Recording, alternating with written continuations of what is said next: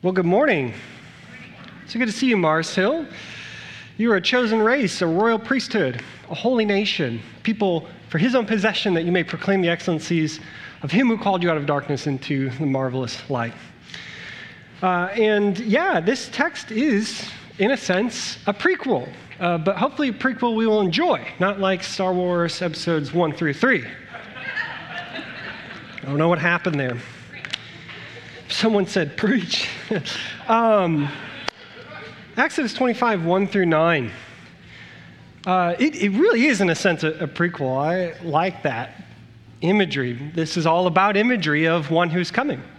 Um, the tabernacle, its materials, instructions on how to build it, uh, its function. All of these things God is instructing Israel to do so that he could prepare Israel's heart for the reception of the Messiah. What we've been learning through Exodus is that uh, God calls a people, and He calls a people for a purpose. All throughout Exodus, the main theme is God's redemption for sanctification.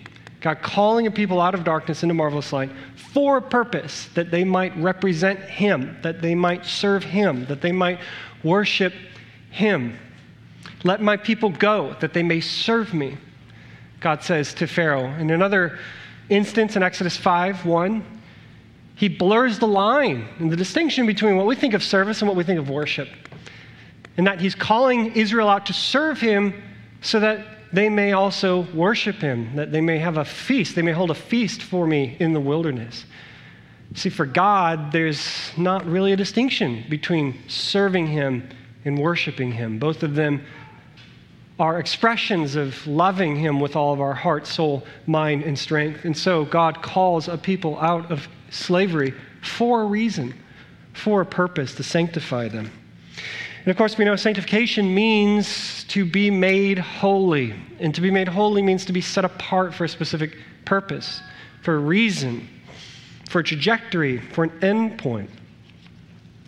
God, over the past few weeks, has been giving Israel instructions on how this sanctification is going to look. So, if I've called you out of Egypt into a new land, I want you to be different from the Canaanites. I want you to be different from the ancient nation cultures around you, which means you're going to have to live differently. You're going to have to worship differently. We saw instructions, moral, ethical laws for how to live differently, but now we're starting to see God's instructions on how to worship differently. And one of the things that's going to set Israel apart is the tabernacle this mobile space that can be constructed and torn apart and moved where God would dwell with his people.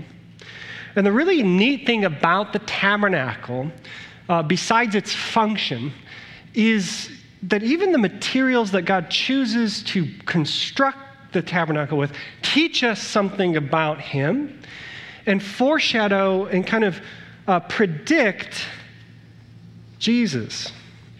See, in this text this morning, we're going to see that the materials of the tabernacle hint at a Messiah.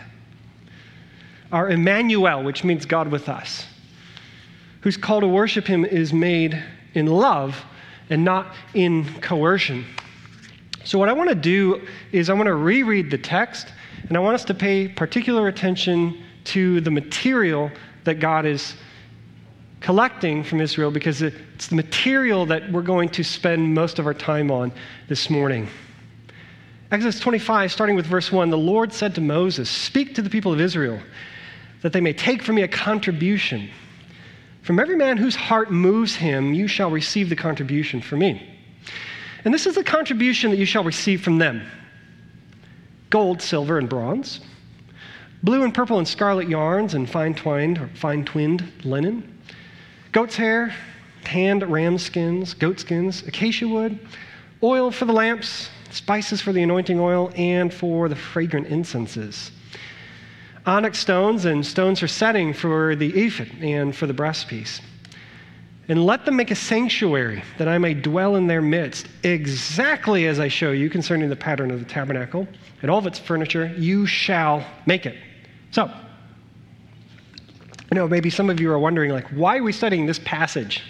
It's a list of construction materials that are going to be donated by Israel to God. Check. Can we just move on to something meatier? No, because all scripture is breathed out by God and profitable for correction, instruction, reproof, rebuke. And here, I believe this is very profitable for instruction for us. So that's reason number one.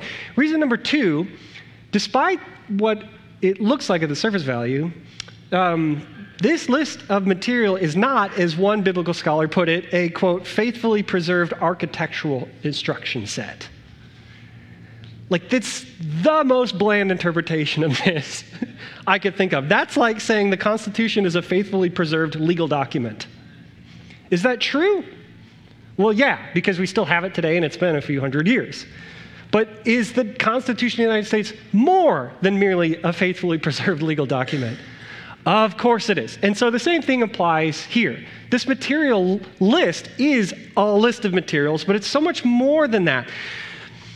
Imagine for a moment I gave you a list of materials. I request that you supply the following items to me as soon as possible 31 tons of copper, 125 tons of steel, 45 pounds of gold, 54 million pounds of concrete, 25 glass windows, and wood that would be sufficient to build scaffolding that's about 305 by 42 feet. And I'd also like thousands and thousands of steel rivets. So, uh, what do these materials mean to you? N- nothing more than they're very expensive and you're not getting them from me, right? I can't, can't afford that. You can have one glass window, and it's broken. We replaced it last spring. They don't really mean anything to you until you understand why, and then the why of the construction gives meaning to even the individual items and the individual material that's being used for the construction.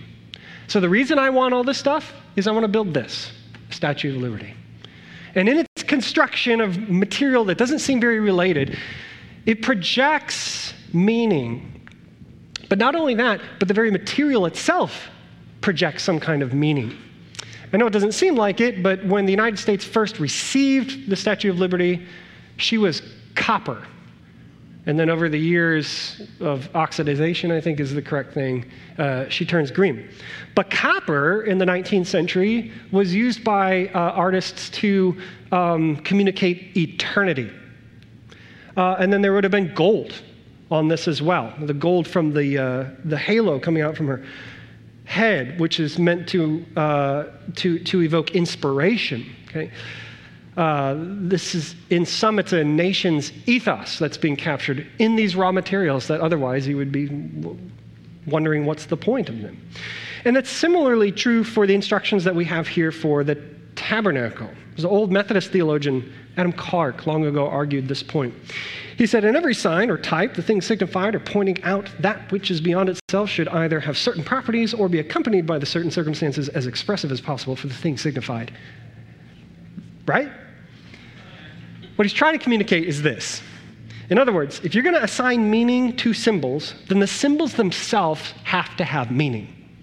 So it's not just sufficient for you, and it is not sufficient in God's own way for Him to create a list of construction materials without each one of those materials themselves holding meaning, so that all of those little pieces of meaning create one big symbol one big object lesson, a big concept that's trying to be communicated.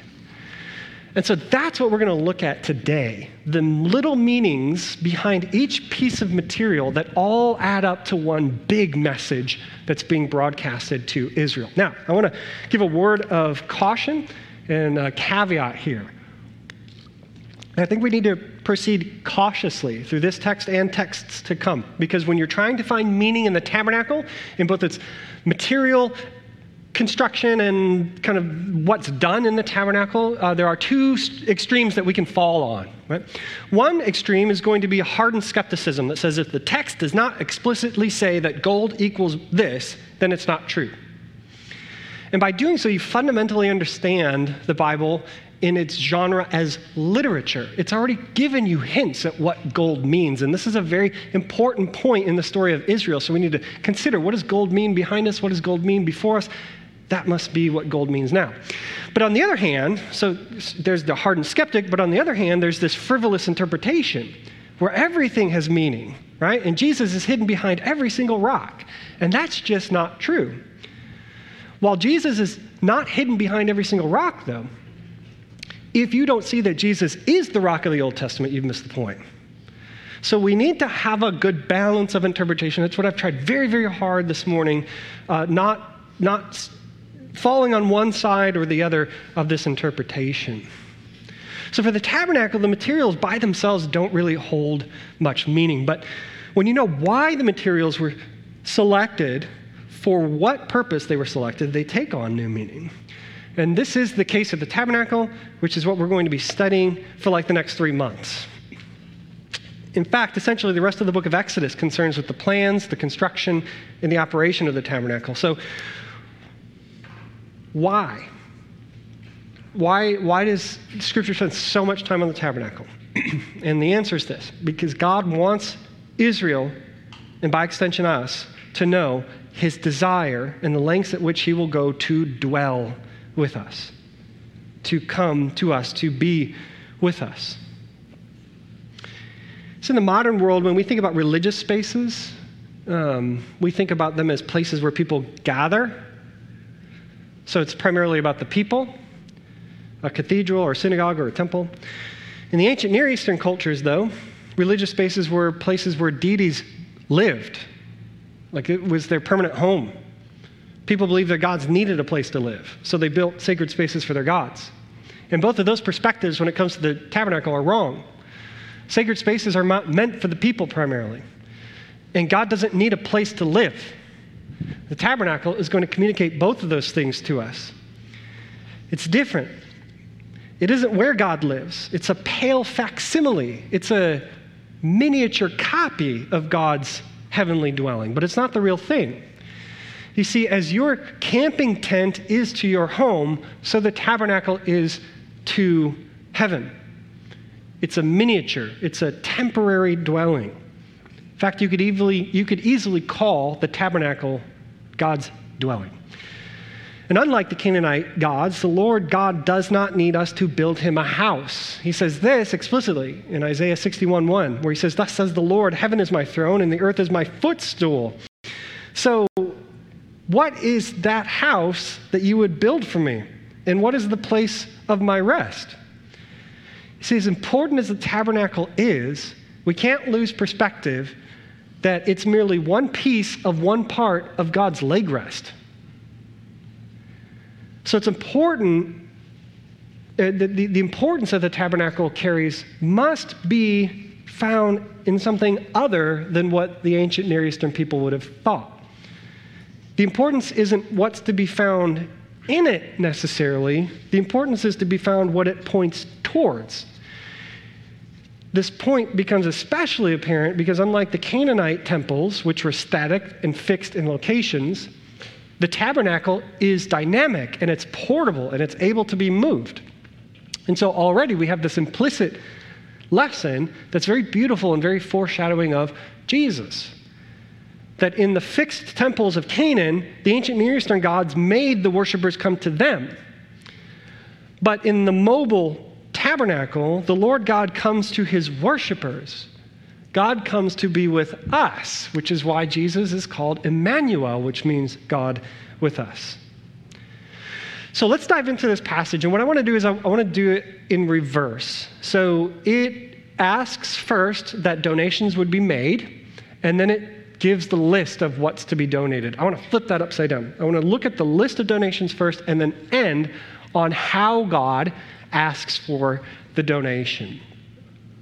So, Uh, let's uh, look at verse uh, 3 through 7 again. I'll just list what it is that God is asking for in contribution gold, silver, bronze, blue and purple and scarlet yarns, and fine, twin, fine twined linen, goat's hairs, tanned ram skins, goat skins, acacia wood, oil for the lamp, spices for the anointing oil, and for the fragrant incense, onyx stones and stones for setting for the ephod and the breast piece. Both of those, the ephod and the breast piece, we'll come to them later.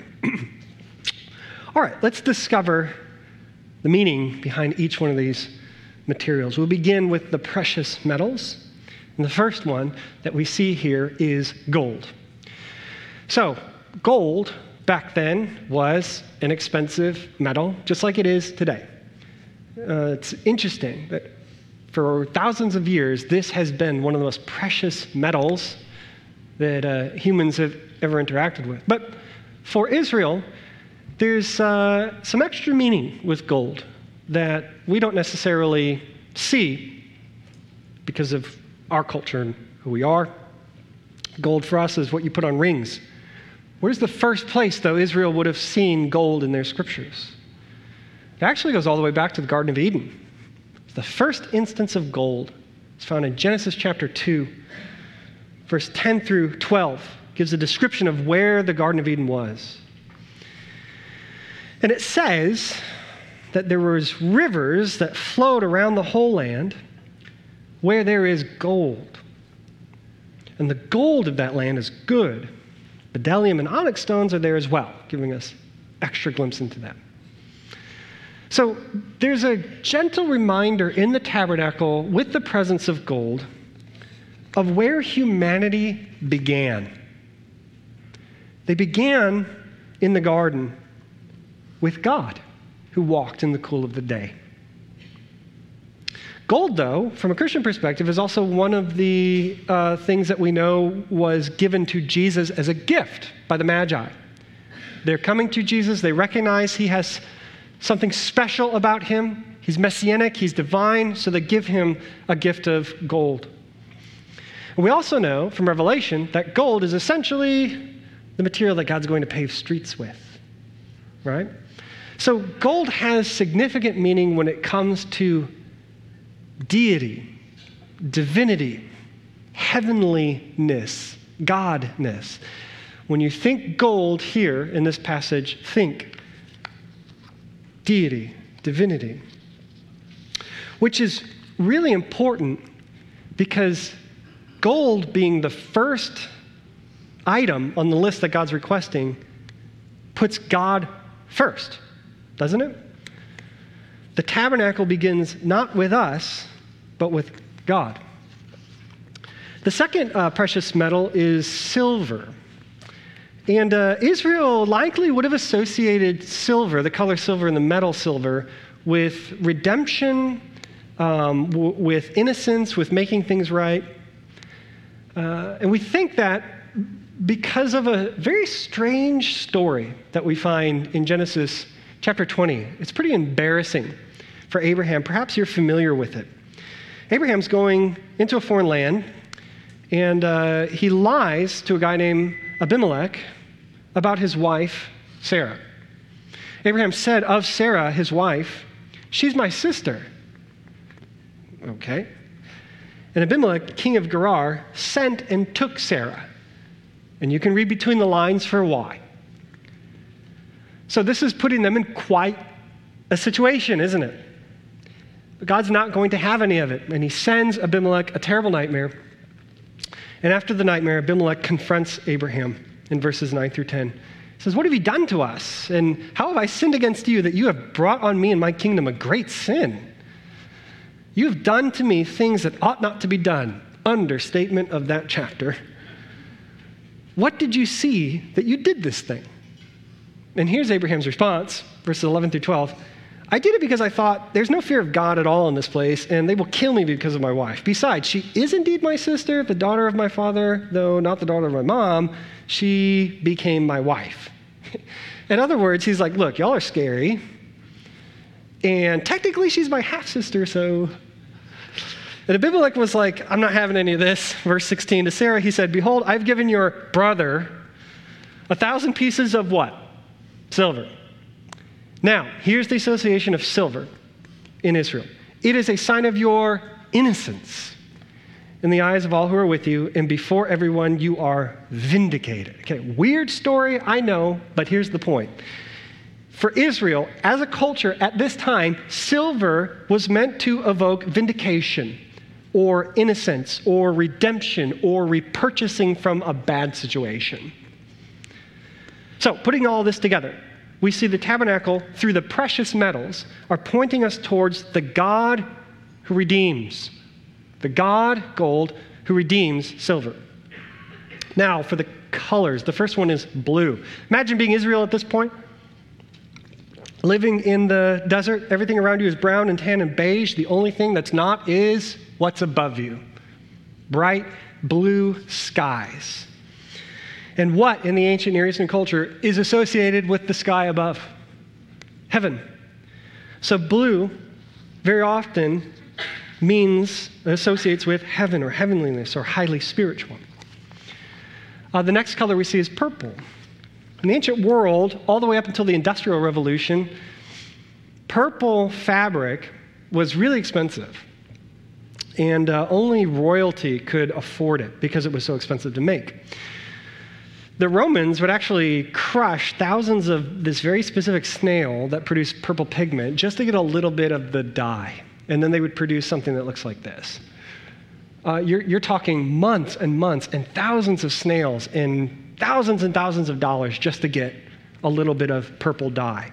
So the only people that could afford this very rare and very expensive fabric were royalty, which is why purple has become associated with royalty. And this is the case we see all the way up until the first century in Rome. Because at Jesus' crucifixion, when the soldiers were mocking him and harassing him and insulting him, they clothed him in a purple cloak. Why purple? Twisting together a crown, so what a king would wear, of thorns, they put it on him. So they're making fun of him, mocking him for being the king of the Jews with purple. So purple is meant to evoke images of royalty and princes and kings. And I can't pass up telling this story. My daughter was here in the first service. Her favorite color is purple. She'll tell you that 30 times a day. And uh, when she was watching, she said, Daddy said purple. My wife's like, He did. And she turned to the TV screen and was like, Thank you, Daddy. Like, purple. More we can mention purple, the better. so, royalty, princes, kings, my kid's favorite color, purple. Scarlet is the next uh, the next color, bright red, deep bright red. This has always been associated with sacrifice because it's associated with blood. And for Israel in specific, the sacrifice of an animal, like a goat or a bull. When an animal was slain for sacrifice, the area around them would be inundated with scarlet. That's the only thing that they could see.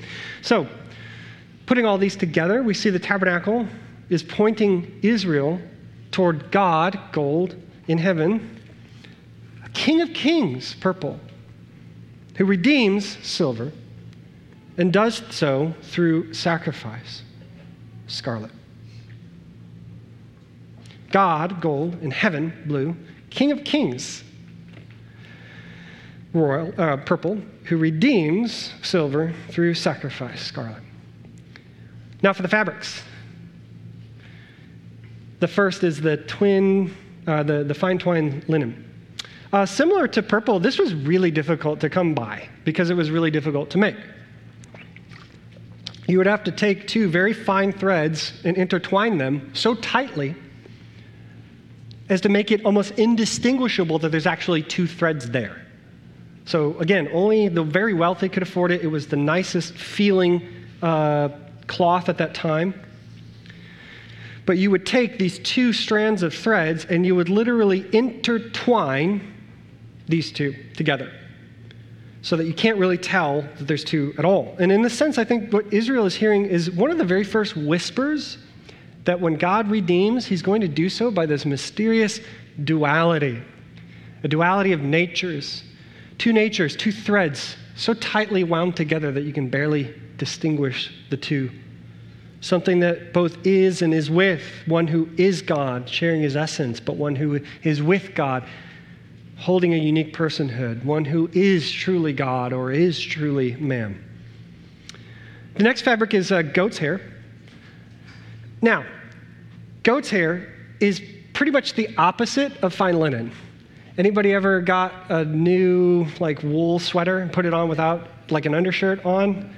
That's very uncomfortable and goat hair, camel hair.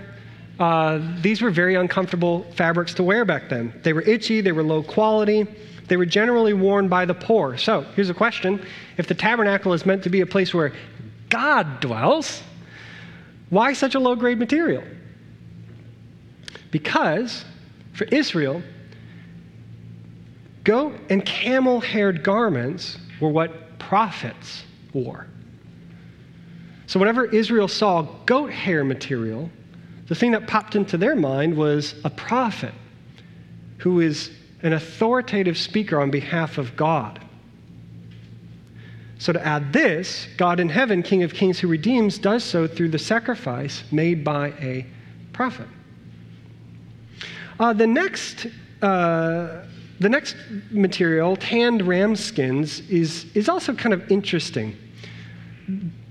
Tanned ram skins would have been really uh, smooth, it would have been nice material, would have felt good on you. This is uh, interesting because it's not just like the quality of the fabric that we're meant to be drawn to, I think, more so than how ram skins are associated with the priestly ministry within Israel. See, Israel is going to learn that forgiveness of sins demands sacrifice, and the sacrifice can't be made by just anybody. Sacrifice has to be made by a priestly class, a priesthood of men. And the initial class, the inaugurating class of priests, would be led by Aaron called by God, and to kind of officially begin their work, uh, they would do so by the sacrifice of a ram. You can find that Exodus 29, 26 through 27. God says, You shall take the breast of a ram of Aaron's ordination and wave it for a wave offering before the Lord, and it shall be your portion. This breast of the wave offering, the ram, is meant to remind Israel at a later date oh, yeah, that's when the priesthood class began ram sacrifices, ram skin has to do with priests. Which means God in heaven, King of kings who redeems, does so through the sacrifice of a prophet and a priest. The next one, goatskins, is really a strange word to translate. Uh, because no one's quite sure what it means. The ESV as you see, renders it goatskins, which is good, but we can't be certain because actually that word needs to incorporate the color blue into it. That's why it gets strange to translate it. Like, what kind of animal skin is naturally blue? Some people said it could be a sheep. Other translators say it could be badger. Here's, here's a sad one. Some commentators are like, I actually think it was dolphin skin poor flipper, right? Uh, but others are like, well, maybe it's an extinct animal that had blue skin. We just don't know. Why would you say dolphin, though? Because of the requirement for blueness, this sapphire deep blue. But my problem with calling it dolphin skin is like the obvious problem in the text. Well, where did they get the dolphin skin from? right? Like, they were slaves four months ago, and they've been in the desert ever since. And also, let's just be honest look at this guy. Do you really want to take his skin? Look how sad he is. Zoom in. I think he's asking us a question. Why, though? I know. I know. I'm with you, buddy. I believe what's trying to be communicated here is that it was going to be an animal leather that was dyed blue. Okay? I think that's the simplest solution here for what this meant. It matters less about what kind of animal and more that it was this color deep blue, sapphire blue.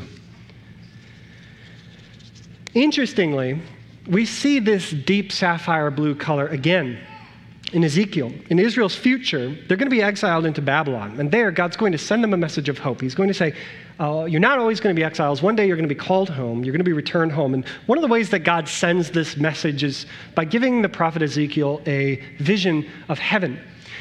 And in this vision, he sees that above the expanse over their heads, these cherubim, there was the likeness of a throne in appearance like sapphire, deep blue. But here's where it gets strange for Ezekiel. And seated above the likeness of a throne was a likeness with a human appearance. So this deep blue is associated with the throne of God, but there on the throne, there seems to be something that's unthinkable for a monotheistic Jew. A person, a man of divine nature, being in the appearance of the likeness of a human, sitting on the throne of God, sitting where the King of Kings is supposed to sit. A divine king. So, putting the colors together with what we've learned from the fabrics and the precious metals, we see that God in heaven, the King of Kings who redeems, does so through sacrifice made by a prophet, a priest, and a king. You see where God's going with this? Because there's still more. In answer to an implicit question that I think the text is asking what will God sacrifice through this prophet, priest, king? And the answer is found in the rest of the building material. First, being wood. God asks Israel to bring acacia wood. And this is not a picture of acacia wood because we're really not sure what acacia wood is. There is something called acacia wood today, but scholars don't think that's actually what acacia wood was. Like goatskin, it's a tough word to translate. The word is shittim, and it's very rare in the text. Difficult to tell what exactly they meant. Uh, apparently, it was a very strong or a very thick wood, very long lasting, something similar to what we would use today as like cherry wood or oak. And the first time we see this acacia wood, this shittim, is here in Exodus. And most of the time you see this wood is in the instructions in Exodus. You actually only see it two times outside of Exodus. One is in Deuteronomy, but it's basically telling you something about Exodus. And the second time, perhaps one of the most unique times, is in Isaiah, where God says, I will plant in the wilderness the cedar, the shittah tree. There is the shittim, the acacia wood. The myrtle, the olive tree, and I'll set in the desert the fir tree, the pine, and the box tree together. So, if this is the only instance outside of the Torah that acacia wood is brought up, it has to help us unlock the mystery of why God would choose this specific kind of wood. So, what is it about Isaiah 41 that can help us understand Exodus 25? See, in the context of this verse in Isaiah, in verse 19, God is promising Israel a future hope of redemption. He says in verse 10, Fear not, for I am with you. Be not dismayed, for I am your God. I am with you. What's the tabernacle supposed to be communicating? Right? Do not be dismayed. I am your God. I will strengthen you. I will help you. I will uphold you with my righteous right hand. Now, go to verse 17 and pay very close attention. Listen closely.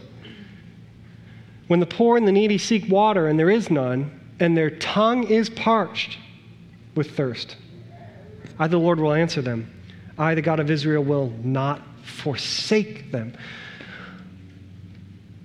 Why does a parched tongue and thirst sound so familiar in the context of wood as Christians? Why is it that you can connect dots between wood, a parched tongue, and forsakenness because of the crucifixion.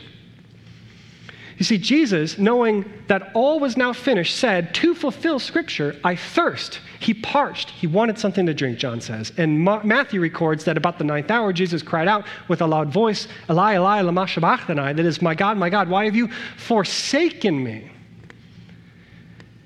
Would it surprise you to learn that when Jews translated the Old Testament into Greek, they chose the, the term incorruptible wood for shittim? They didn't call it acacia wood. They didn't translate it, they didn't transliterate it. They said, This wood is incorruptible, which means the entire tabernacle of God, his redemptive dwelling among his people, the only reason it can stand and be held together is because there's incorruptible wood. That is the bones, that is the structuring of the tabernacle, incorruptible wood. You take the incorruptible wood out, the entire tabernacle, the entire presence of God among his people collapses. And you take the cross out, and the whole project of Christianity collapses. incorruptible wood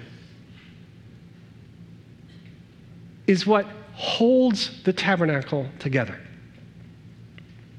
It gets better because if you're not convinced yet, look at the next two trappings in the tabernacle oil and fragrances. So, Israelites uh, would associate oil as a symbol of the Holy Spirit, a symbol of anointing, a symbol of setting apart. This is very common throughout all of the Old Testament. And uh, what do we see at Jesus' baptism? But the Father anointing his Son as the Holy Spirit descended on him in bodily form like a dove. A voice came from heaven You are my beloved Son, with whom I'm well pleased. And Israelites would use fragrances to prepare bodies for death, an element to honor those who have passed. And what do we see prior to Christ's crucifixion? But Mary, who took a pound of expensive ointment made from pure nard and anointed the feet of Jesus and wiped his feet with her hair. And the house was filled with the fragrance of perfume. So, putting all of this together the wood, the oil, the fragrances God in heaven, the King of kings who redeems, does so through a sacrifice made by a prophet, priest, and king who was anointed and prepared to be parched and forsaken for us on wood. One final question, though. For what reason is God going to such extraordinary lengths to redeem us? And is it merely Israel who's being saved? The last material element here on this list answers that question for us. And it is onyx.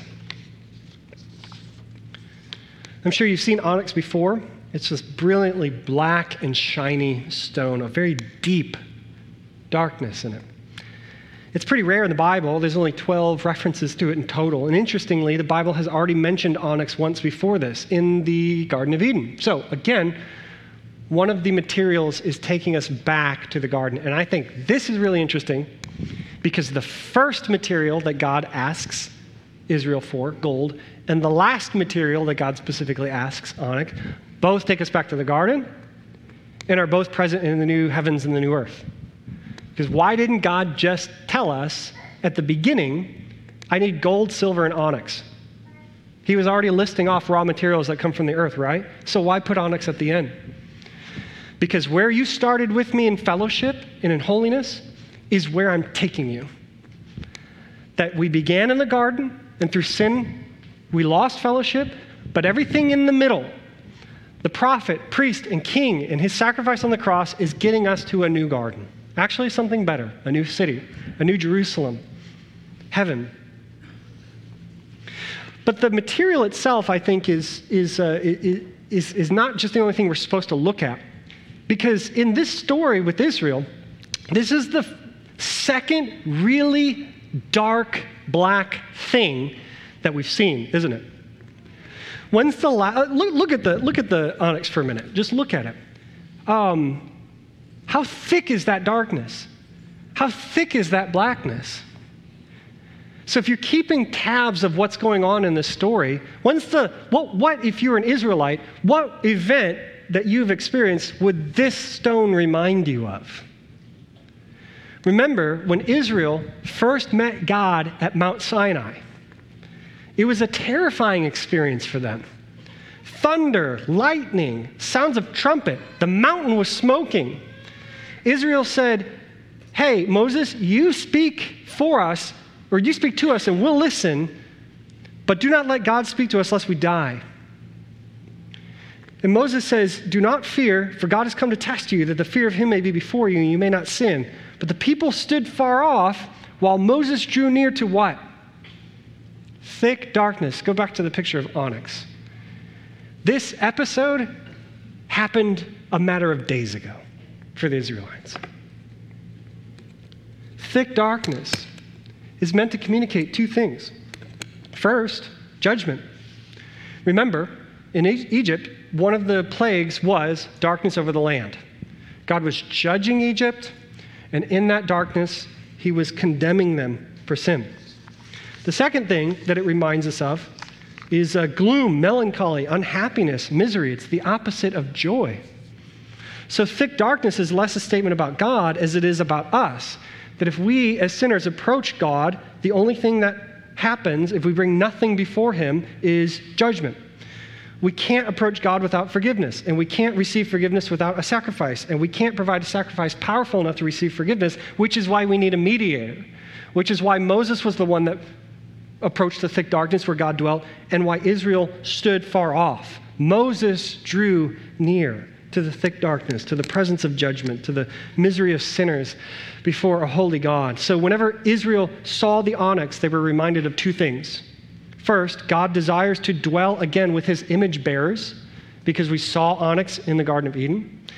But second, God demands a mediator to bridge the canyon uh, that sin has created that separates us from him. So, who is that mediator?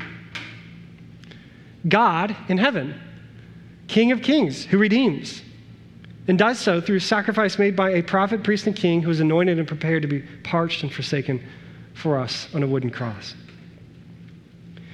Friends, if you leave with nothing today, please leave with this. The tabernacle is an object lesson of Jesus.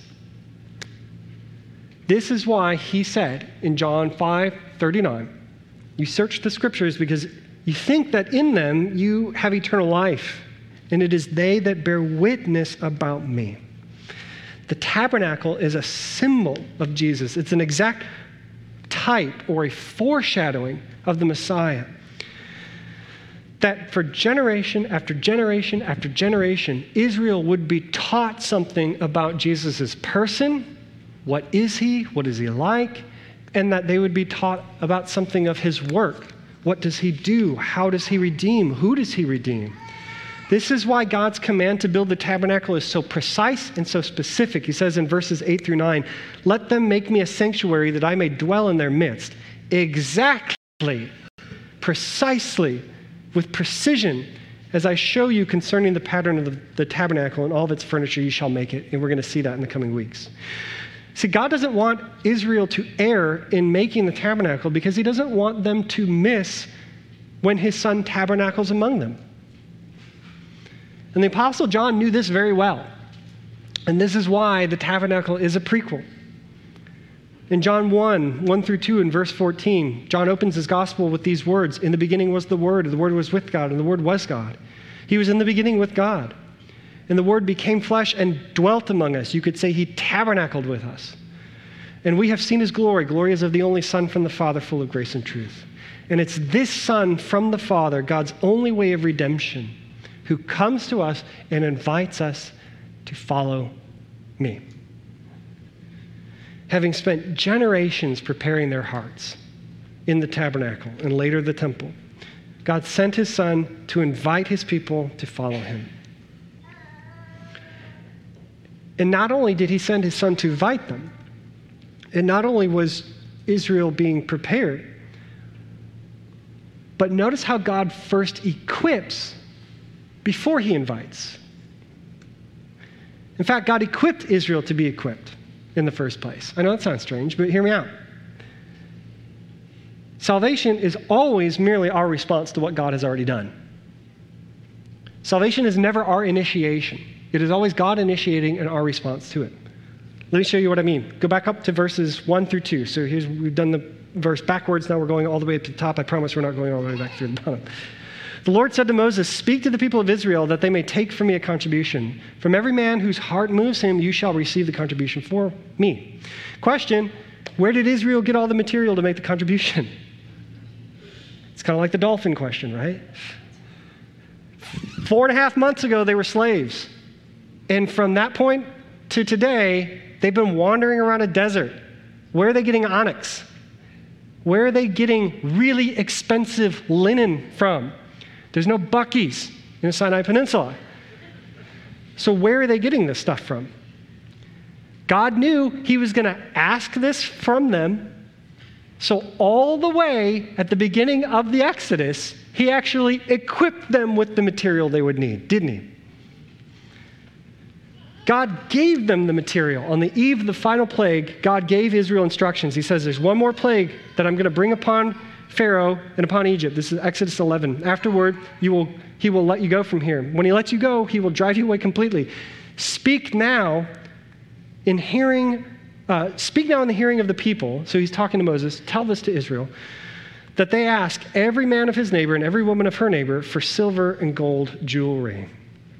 And then after the last plague, Pharaoh finally releases them. Israel obeyed this command. In verse 35, the people of Israel had done also as Moses told them, for they had asked the Egyptians for silver and gold jewelry and for clothing. So we know that the list is not just restricted to gold and silver. And the Lord gave, or the Lord had given his people favor in the sight of the Egyptians, so they let them have what they asked. Thus they plundered the Egyptians. I bet the Israelites thought they were like, why am I taking all of this? I don't know. God told me to. Like, what am I going to buy in the desert with all this gold? I don't know. God told me to. God's equipping them. He's equipping them. And with this plundered material that God gave them, and in the freedom that God gave them, He then asks Israel to donate it. The Lord said to Moses, Speak to the people of Israel that they may take from me a contribution. From every man whose heart moves him, you shall receive the contribution for me. But notice now that God doesn't demand it from everyone. He says, You know what? I only want this material from every man whose heart moves him. I want this collection of contribution to be given to me out of love. I'm not coercing the people. I'm merely asking the people, look at what I've done for you. See how I have equipped you. I love you, don't I? Do you love me?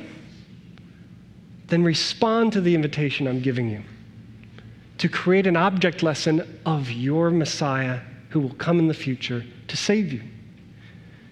You see, God equips the called, but He does not call by coercion, He calls by love. God doesn't say, hey, if you give me all this stuff, then I'll dwell with you. Instead, He equips us with a new heart that radiates in our souls and readies for us to hear the response, follow me. God calls us out of spiritual graves to a newness of life. Says, Remember what I have done for you? Now I intend to dwell with you. Won't you follow my word? Trust me, I love you.